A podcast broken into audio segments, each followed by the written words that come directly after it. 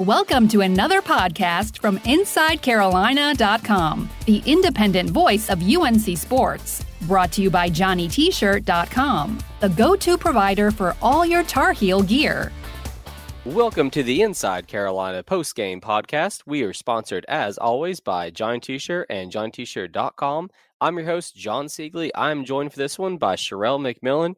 Sherrell, we are recording this moments after UNC was able to hold off the Wake Forest Demon Deacons 93 to 83 in the Dean Dome on senior night.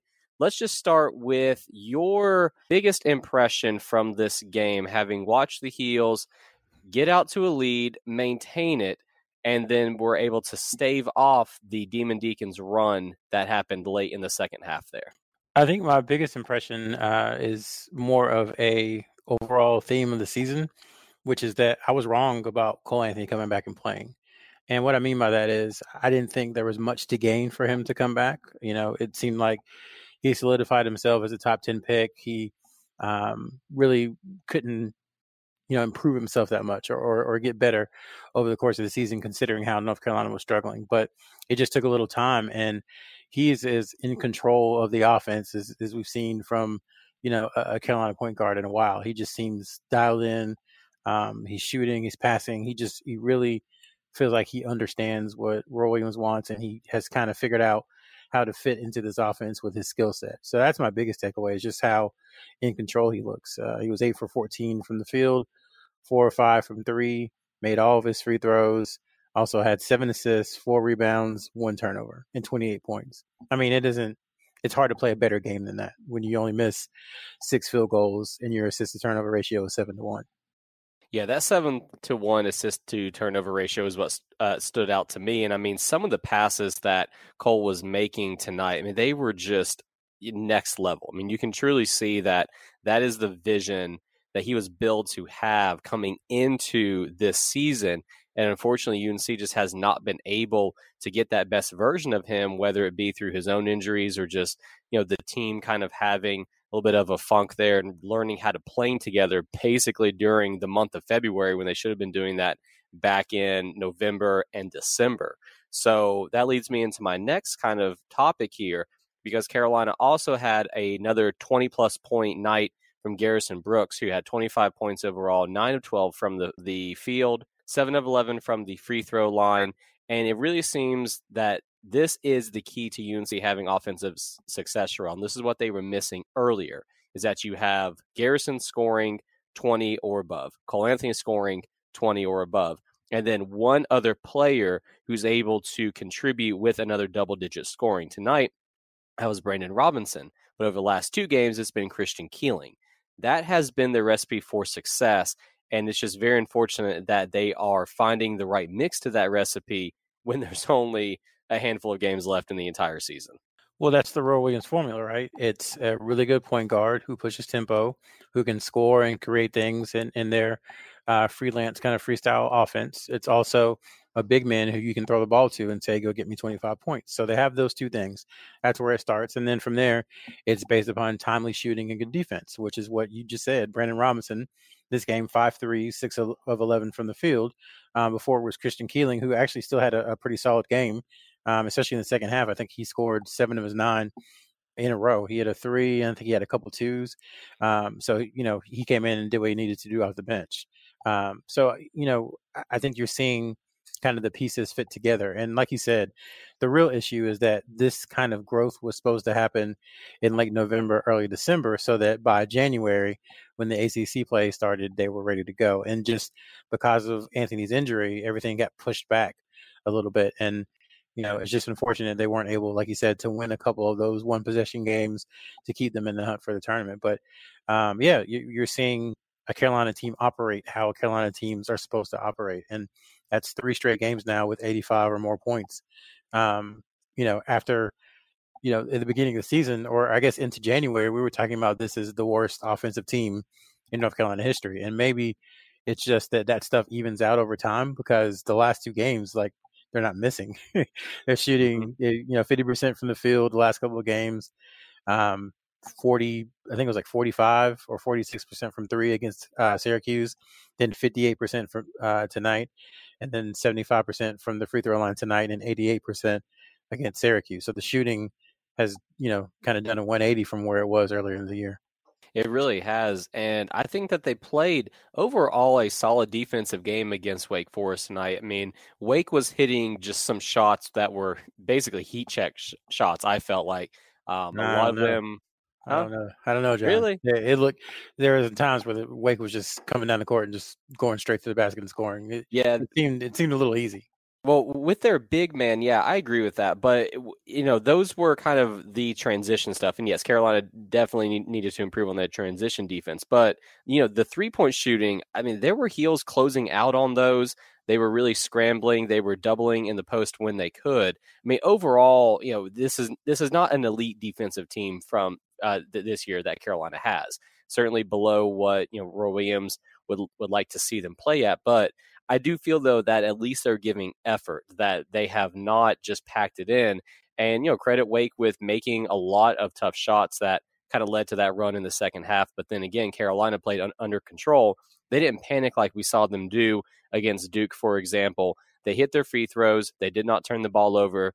And, you know, that those are the two key things. And Dewey even touched about that where if you are coming down and just even if you have an empty offensive possession, if you can burn clock and you don't turn it over, that's what you need in order to close out a game. Yeah, and, and like you said, they, they're making their free throws now. I mean, I don't want to go back and do another autopsy of the Duke game, but if you did just make two more free throws, the game is, you know, they they have a win there. And um, that's what we're seeing against NC State. Uh, we saw it to some degree against Syracuse. And then tonight, even when it got to, I guess it was 83 76 at one point, I think, even then, I wasn't really worried for Carolina because it seemed like they were so in control. And the confidence that the team has right now is just, it's really uh, a, a, just a contrast from where they were a month ago. You know, they looked like they couldn't do some of the most basic things in basketball a month ago. And now they look completely in control, really confident um, and and ready to go to to Cameron on Saturday. They definitely do, and you know, just I think this was an important win for the symbolicness of it that this was senior night, and you had Brandon Robinson playing his last game in a, in a Tar Heel uniform. Obviously, the two grad transfers as well, Justin Pierce and Christian Keeling, and then the traditional blue steel guys. And I think it was such a huge boost to their morale like you said, going into a game at Cameron, that they were able to get this last home win for the seniors. Yeah, for sure. And, you know, maybe we should talk about Brandon Robinson a little bit, you know, maybe after the break, his recruitment. But um, yeah, it, it was definitely big. I think they've stacked three games together now. This is the longest win streak in, in quite some time, the best they've played uh, maybe all year, honestly. Because uh, even when they were winning at the beginning of the season, I don't think they played particularly great. Like the the Alabama game, I don't think they played really well. Um, the Oregon game, they played really well, and then they haven't won a ton of games since then. So I think this is definitely, to me, the best, most impressive three game stretch. Um, even if Wake is anemic on on defense from time to time, each team has their their flaw, but I think Carolina just played so well that you you really have to say, wow, this is the best they played all season, and it's not a coincidence that this is maybe absent Armando Bacot's injury, the most healthy they've been um, all season as as far as the key players, as far as Cole Anthony and Garrison Brooks and Leaky Black and Brandon Robinson. Um, you add the, that health to Christian Keeling with some confidence and Justin Pierce able to provide solid minutes. And, you know, you have the team that people maybe thought that North Carolina was going to be earlier in the year. Definitely agree with that. And in terms of the winning streaks, the only other winning streak that Carolina had that was longer than two games. So uh, obviously, we, you're talking about three game stretch right now, but it was the very beginning of the year where they had Notre Dame, UNCW, uh, Gardner Webb, Elon, and then Alabama. Not exactly a murderer's row there, right? But, and right, and yeah. and just you know that they were they still looked disjointed. It was Cole kind of doing his thing then, and it was uh, you know, playing some inferior opponents who, as Roy Williams would say, they were just more talented than. Um, but this to me is like real Carolina basketball and mm-hmm. the sharing of the basketball, the dumping into Brooks, you know, the the assists. Uh, tonight they had 31 field goals, 18 assists, you know, and that's that's more in line with what Carolina should be. It's not as good as it was on Saturday against Syracuse, but it's still you know better than it's been most of the season because a lot of the offense has just been kind of one on one stuff because you know there was nobody to pass the ball to because mm-hmm. nobody could get open and nobody was, you know, they, you people weren't scared of North Carolina's offense. And when you're not scared of offense, you don't really have to, you know, mix things up on defense. And Cole Anthony back and everybody playing well. Now everybody's a threat. Christian Keeling is a threat. And so now, you know, you have to account for all that. And that's helping open things up for the entire offense. You know, before we before the break, I, I also wanted to just kind of give props to Leaky Black. Um, mm-hmm. you know, he he struggled to some degree this season, especially um, just just with different things in different games. You know, there'll be one game where his offense is is pretty solid, but he just kind of makes a couple of boneheaded plays. There'll be another game where his defense is really good, but his offense is non-existent. Tonight wasn't you know great by any stretch from the offensive end. He was three of ten, but nine points, eight rebounds, five assists, two blocks, and one turnover. Um, you know that's kind of the kind of floor game that they're looking for for him because we've talked about it so many times. He's just not going to be a player who takes 15 or 20 shots and scores 20 points. Like I, you know, he maybe he'll score 20 points in his career at Carolina, but I'd be surprised just because that's not that's not who he is. He's more of a, you know, he's a floor floor general glue guy, all around utility player basically. And um, I think tonight you saw a lot of the things that he does well. Yeah, and I think next year, when he has a more defined role that you and Sean Moran had talked about on our weekly Coast to Coast podcast, it's going to help Leaky out a lot. So there's definitely some positive development there uh, going into next season. So in the se- you know for this year overall, Carolina hasn't had too many positives, but I think the development of Garrison Brooks has been by far number one. Number two is just that Leaky seems to have gotten his confidence back as the season has come to a close here. But let's do go ahead and take our commercial break to first talk about our friends at Johnny T-Shirt and JohnnyT-Shirt.com. They are your place to go for Carolina gear. You hear us mention them on every Inside Carolina podcast, and that's because they are where you can find anything you could want for the Tar Heel fan in your family. Winter is wrapping up, but if you still need any gear, you can head over there to see what they have in their selection. They also have everything that you want for the spring. They have all the jerseys from every single sport football, basketball, lacrosse, baseball just anything that you could possibly want to. If you're going to be on campus, you can head over to their location on Franklin Street, where they have been in business for decades.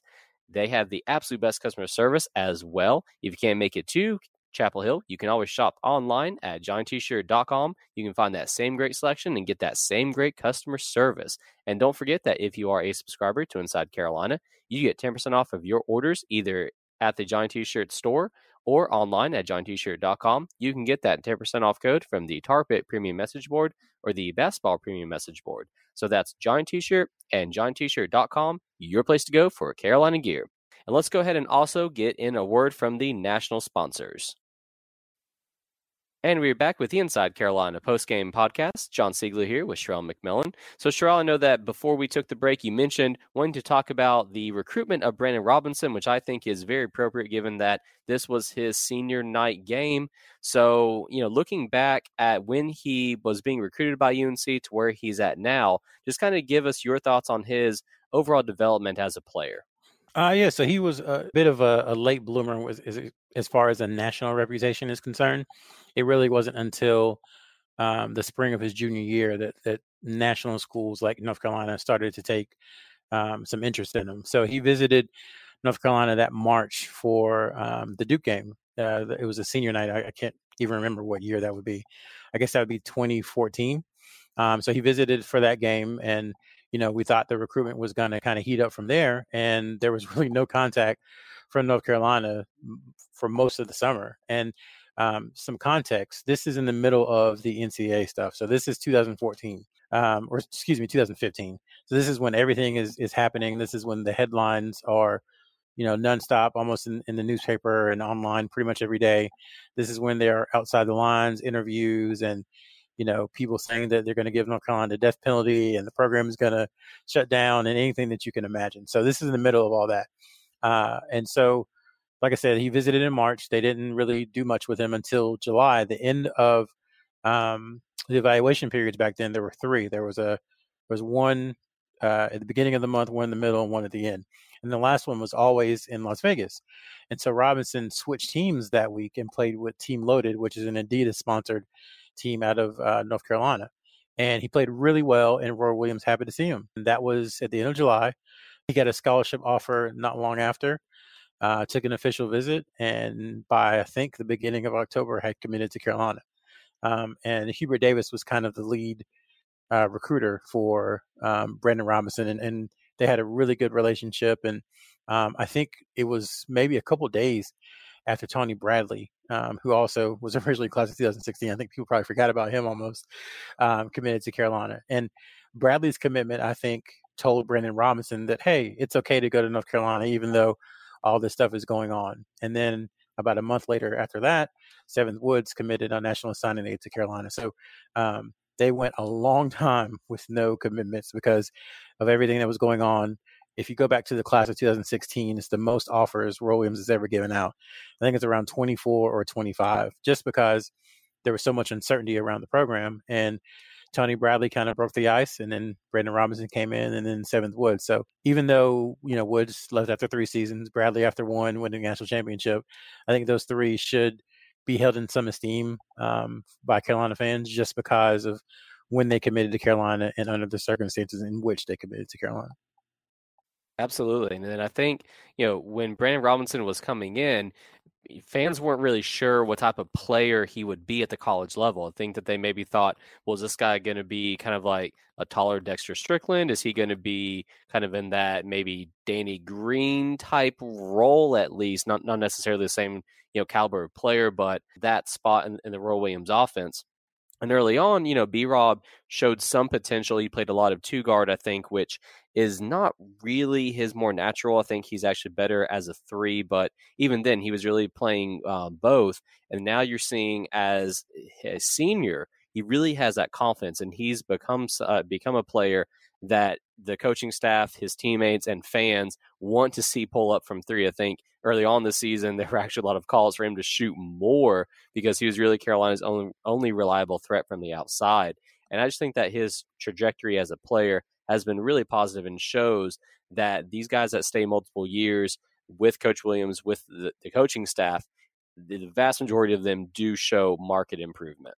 And yeah, who knows what would have happened if he, you know, the big issue I think with, with Robinson is just he was never able to put on the weight necessary to play, you know, multiple years, heavy minutes in the ACC. Um, you know, it's one of the reasons I think maybe he kept having some injuries, and there's always like there was just something holding him back from really taking that next step. But you know, he's he's been really good for North Carolina this season when he's been able to play, and just one of those situations where you know he got behind some really good players. I mean, he was behind uh, essentially Kenny Williams and Theo Pinson for all but one year of his career. Um, and that's tough because Kenny Williams is a lockdown defender who at times could really, really shoot it. And Theo Pinson, we know all the things that he did to help North Carolina be successful, you know, during his four years there. So I think it's just part partly circumstance. Um, he's gotten better, and then he just had a couple of bad breaks that, you know, he's had a really solid career. But just think about what it could have been maybe if he didn't get hurt in the very first exhibition game this season, if he'd been healthy that that stretch and been healthy the whole season, you know, maybe he could have had a, a little bit of a better year. But I don't think he has any regrets about his career. Um, he went to the school he always wanted to go to, won a national championship, uh, was a number one seed uh, a couple of times, and played in some really big games. So I, I think he's had a really, really solid career agree with you there, Sherrell. So let's go ahead and wrap up the talk about Wake Forest with any other uh, any other thoughts that you may have about the game, um, just any other observations, any plays that maybe stood out to you. Just you know, final thoughts on the win against the Demon Deacons tonight. Yeah, just a, overall uh, a team victory, one where they seem in control and they seem uh, confident. They seem to be peaking at the right time. Um, and you know, I think they're going to give Duke, uh, you know, their best shot on Saturday. And I think this is, as you said before, this was kind of the win or a win that helps propel them and give them confidence that they can go into Cameron and win. They've already they already know that they can play with Duke. Um, I think the last few games have shown that they can close out other teams, so that if it gets to a situation where um, they are in the lead late against Duke, then maybe it won't be as much of a, of a mental hurdle as it was, say, a month ago. All right, and let's go ahead and wrap up the podcast by talking about that Duke game, man. It is by far the most popular topic amongst Carolina fans right now.